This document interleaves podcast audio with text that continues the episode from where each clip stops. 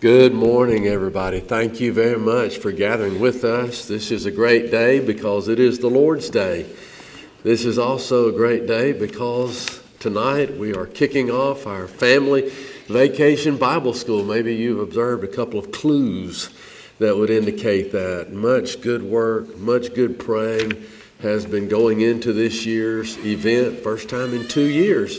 That we've been able to do this. So I'm looking forward to it.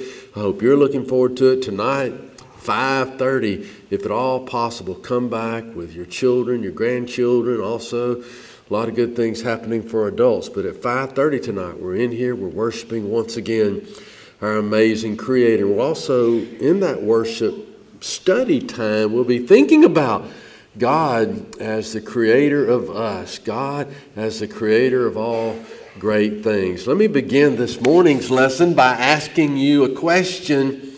How much time do we have left here? I'm not thinking so much about how much time do we have left here in the assembly, but how much time do we have left here, planet Earth? The correct answer is not much. Psalm 90 verse 9 says that our years are like a sigh. That didn't take long, did it? Psalm 39 verse 5. Life is a vapor. That word for vapor means puff of air. A puff. That didn't take long, did it? Psalm 144, verse 4. Our days are like a passing shadow. That's quick. James, of course, as you recall, gives us the clearest picture of how much time we have left. This is James 4, beginning in verse 13. Come now, you who say, today or tomorrow we'll go to such and such a city, spend a year there, buy and sell, and make a profit. Whereas you do not know what will happen tomorrow. For what is your life? One of the most important questions we'll ever see. What is your life? It is even a vapor that appears for a little time and then vanishes away.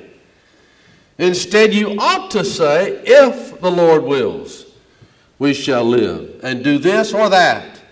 But now you boast in your arrogance. All such boasting is evil. Therefore, to him who knows to do good and does not do it, to him it is sin. How much time do we have left here? Not much. One fella I read about, he had more time than most. 116 years. And they asked him, what is the secret to your longevity? Two things. One, don't eat junk food. And number two, keep your nose out of other people's business. Probably that's why so few of us make it to 116 years of age. I want to reframe the original question this morning, how much time do we have left here? Would you think of it this way? How many summers do you think you have left? How many family vacation Bible schools you got in you? How many Sundays is God going to gift us? How many sermons are we privileged to listen to and to present? How many more opportunities are we going to have to repent of sins and some need to be asking, how many more opportunities do I have to put on Jesus in baptism? How many more conversations do I have left with the people that mean the most to me? We've been thinking a lot in previous lessons about marriage, husbands, wives. How many kisses do we have left? How many breaths that we're taking now? How many more breaths do we get to take? The correct answer to all those questions is very likely not as many as we think. May I ask you to ponder another question? Which is more valuable, money or time? It's time, of course. It might take us a little doing, but we can figure out how much money we have. We have no idea how much more time we have. And if necessary, we can do some things and we can make more money. But there's nothing we can do to make more time. Once it's gone, it's not coming back. That's why Paul would say to his friends at Ephesus in chapter 5:16 of the book of Ephesians, redeem the time. He didn't say redeem the money. Redeem the time. Don't waste that which is so precious. Don't take it for granted. Time is to be highly prized. Another question. Have you noticed that value is determined by scarcity, by the supply? There's a lot of sand in our world. Therefore, sand is not so expensive. Gold is not everywhere. Therefore, it is more valuable. Some exquisite pearls, very scarce, therefore of great value. They're great works of art. They have such a high price because they're so rare, they're so scarce. Could you imagine how much would be paid if it were put on auction for the Mona Lisa? There's only one, because there's only one. It is so valuable. These antique cars, some of them people will pay hundreds of thousands of dollars for them because they're not making those specimens anymore. Again, scarcity determines value. The virtuous woman of Proverbs 31, she's more valuable than any ruby. Why? Because she's rare. Not many like her. So our time is scarce. It's passing quickly. It has great value. To use a sports analogy, we are later in the game than perhaps we think we are.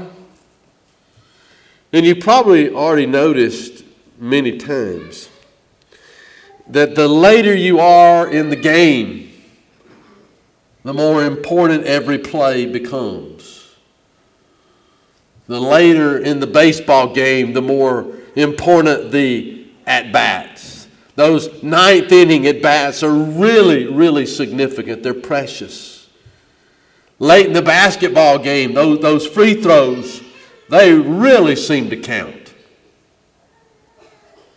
So, in a sense, right, whether we're the youngest in the house or the oldest in the house, we're all in the ninth inning.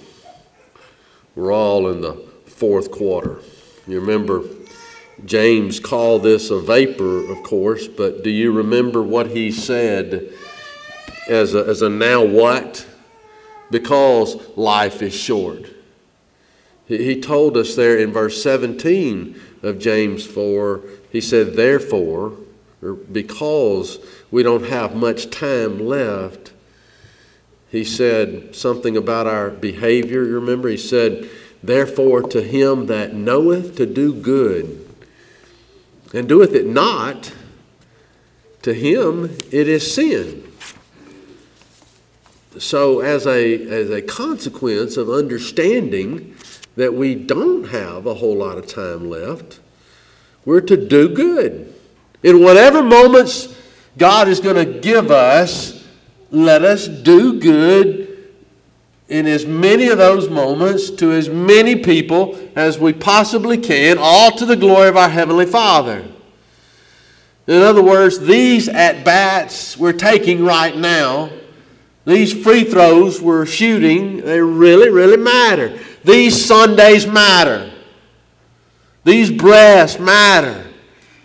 These people in our hearts and lives, they matter. And so we invest wisely. We don't want to waste an at-bat. We don't want to waste a Sunday. We don't want to waste a conversation. We don't want to waste a person. Another question. Think about. Have you noticed that the more we invest in something, the more we expect out of that investment? The more we give to something, the higher the price we pay, the better we expect it to be.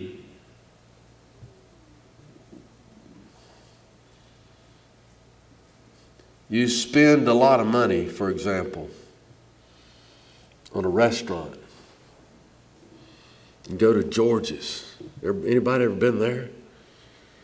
What do you expect when you walk in that place? You expect this is going to be mouth-watering. This is going to be delicious. I'm spending big on this. I'm expecting it to be tremendous. Go to Burger King. Not expecting as much because I'm not investing as much.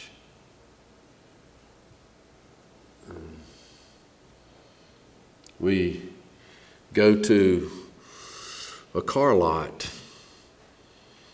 We spend a lot of money for a car with all the bells and the whistles, and we expect, because we're investing so much, that this is going to be a fine machine.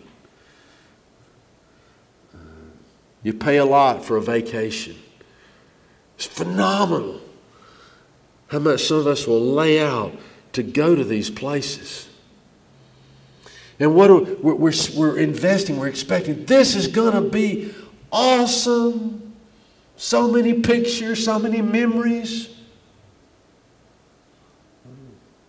Works that way with golf clubs. We call it buying a game, some of us. You know, if I spend this amount of money on this club, it's going to help me to hit the ball straighter, purer, farther.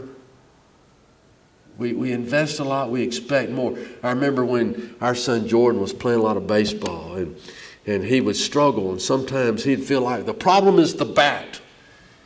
We got to get a more expensive bat. You know, you can buy bats, they're DeMarinis, Zingarinis, and all this kind of stuff, and they're so expensive you can't even use them in certain temperatures. Some of them are illegal because they're so advanced in their technology. But when you lay out that kind of money, you expect, my kid's going to hit that ball really far now. When we buy these cell phones, you know, we know the more we pay, the more that device is supposed to do. I mean, we understand the principle, right? The more we spend, the more we expect. The more we are determined to like what we're investing in. I mean, we're convinced ourselves this is going to be good even if it doesn't turn out to be so good. And Jesus affirms this principle, right? When he said, where your treasure is, what you're really investing in, there your heart will be also. Of course, the opposite is also true. We understand if it's a cheap price, it's liable to be a cheap product, and we're not going to expect too much out of that. So, here's another question. In view of all that, consider this. How much have we invested ourselves in the Lord, in the Lord's church? A lot or a little? By the way, as you know, Christ has paid big. He's invested big for us. And it's reasonable then that he would expect a big response in return from all of us purchased with his blood. He would expect big love from us, big gratitude, a big investment of ourselves back in the one who's invested all in us. If we view the church, which according to Paul in Ephesians 1, 22 and 23, is the body of Christ. If we view the church as something that is worth our greatest investment, the investment of our heart, if we're pouring ourselves into the church, again, the body of Christ, then we're going to be caring more about the church. We're going to be expecting the best, great blessings from our connection with Christ, the church. We give much, we expect much. But if we see the church, if we see the body of Christ as unworthy of all our heart, of that level of investment, then likely we're not going to be expecting so much of the church. We're not going to be the biggest fan of the church. We might even view the church as somewhat of an inconvenience, something to be occasionally tolerated rather than consistently celebrated. And if that spirit becomes the majority of the church, it has a place, but not first place. My relationship with the Lord, it matters, but other things also matter a whole lot. If that spirit, that thinking becomes majority in a church, what happens to the church? Church dries up. Dries up. Nobody does the teaching. Nobody's showing up too much. There's no more family vacation Bible schools. There's no mission works being done. There's no meals being prepared for those that are hurting. Another question. If we are all invested in the Lord, invested in the body of Christ, the church, as you are, what's the church like?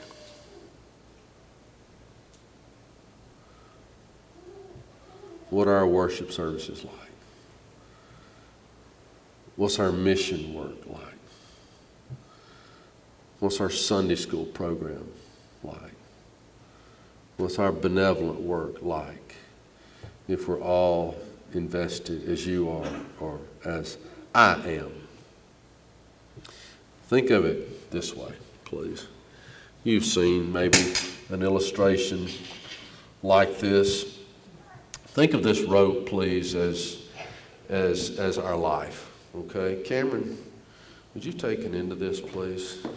And just walk that way with it. And don't stop till you get to the moon, please. Just keep going till you get to the moon. All right, imagine, is it tangled? Cameron, you tangled up. Pull, Cameron. All right, that's good.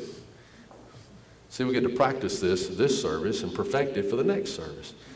All right, Cameron is holding the end of this rope. I'm holding the other end, and you see this red mark here. When you just let it down, Cameron, and come back and take a seat. Thank you very much. But let this rope be kind of representative of your life and my life. Okay, a timeline of our entire existence. And let this red mark here be our life here, now.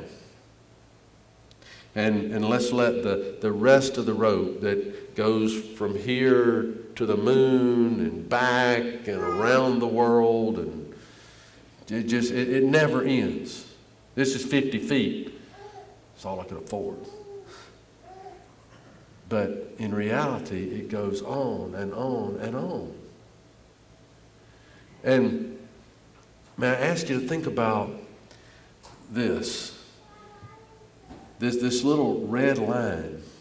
And actually this line should be, if it were truly representative of our life, it would be smaller than this, wouldn't it? It would. This is a blink. This is a sigh. This is a vapor. This is a snap. And some of us, right, spend so much time on this little moment of our entire existence.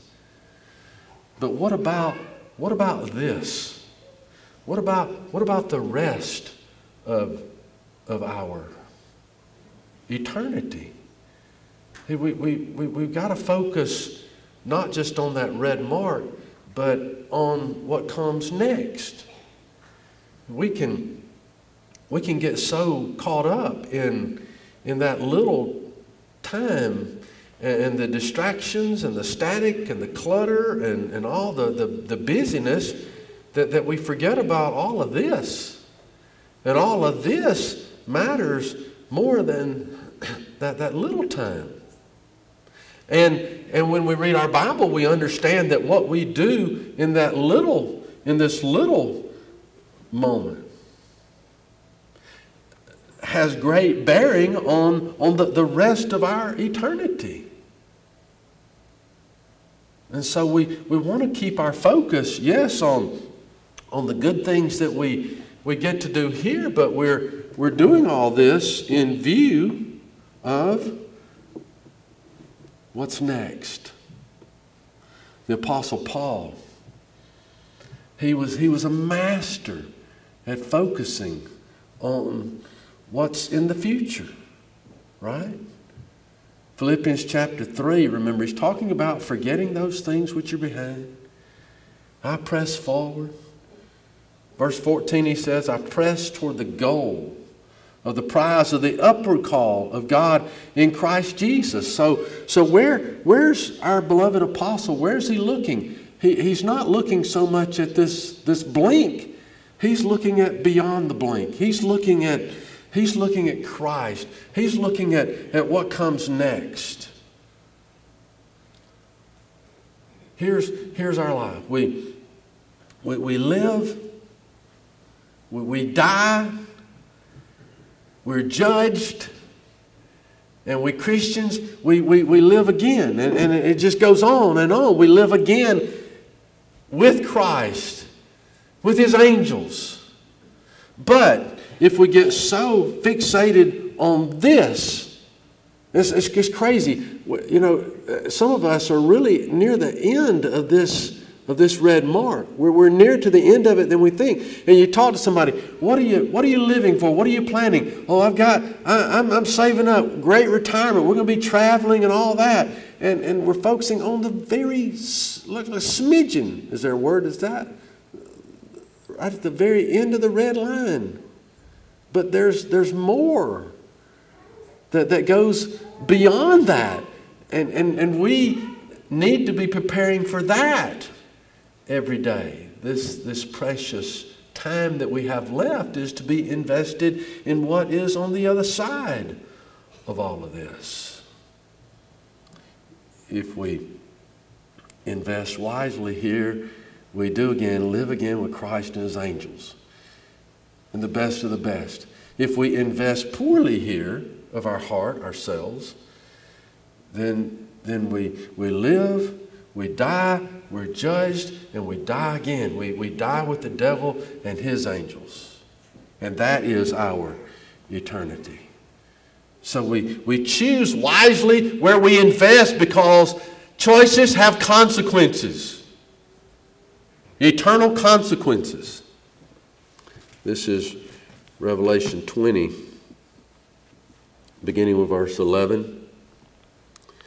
Then I saw a great white throne, and him who sat on it, and from whose face the earth and the heaven fled away, and there was found no place for them. And I saw the dead, small and great, standing before God, and books were opened, and another book was opened, which is the book of life. And the dead were judged according to their works by the things which are written in the books.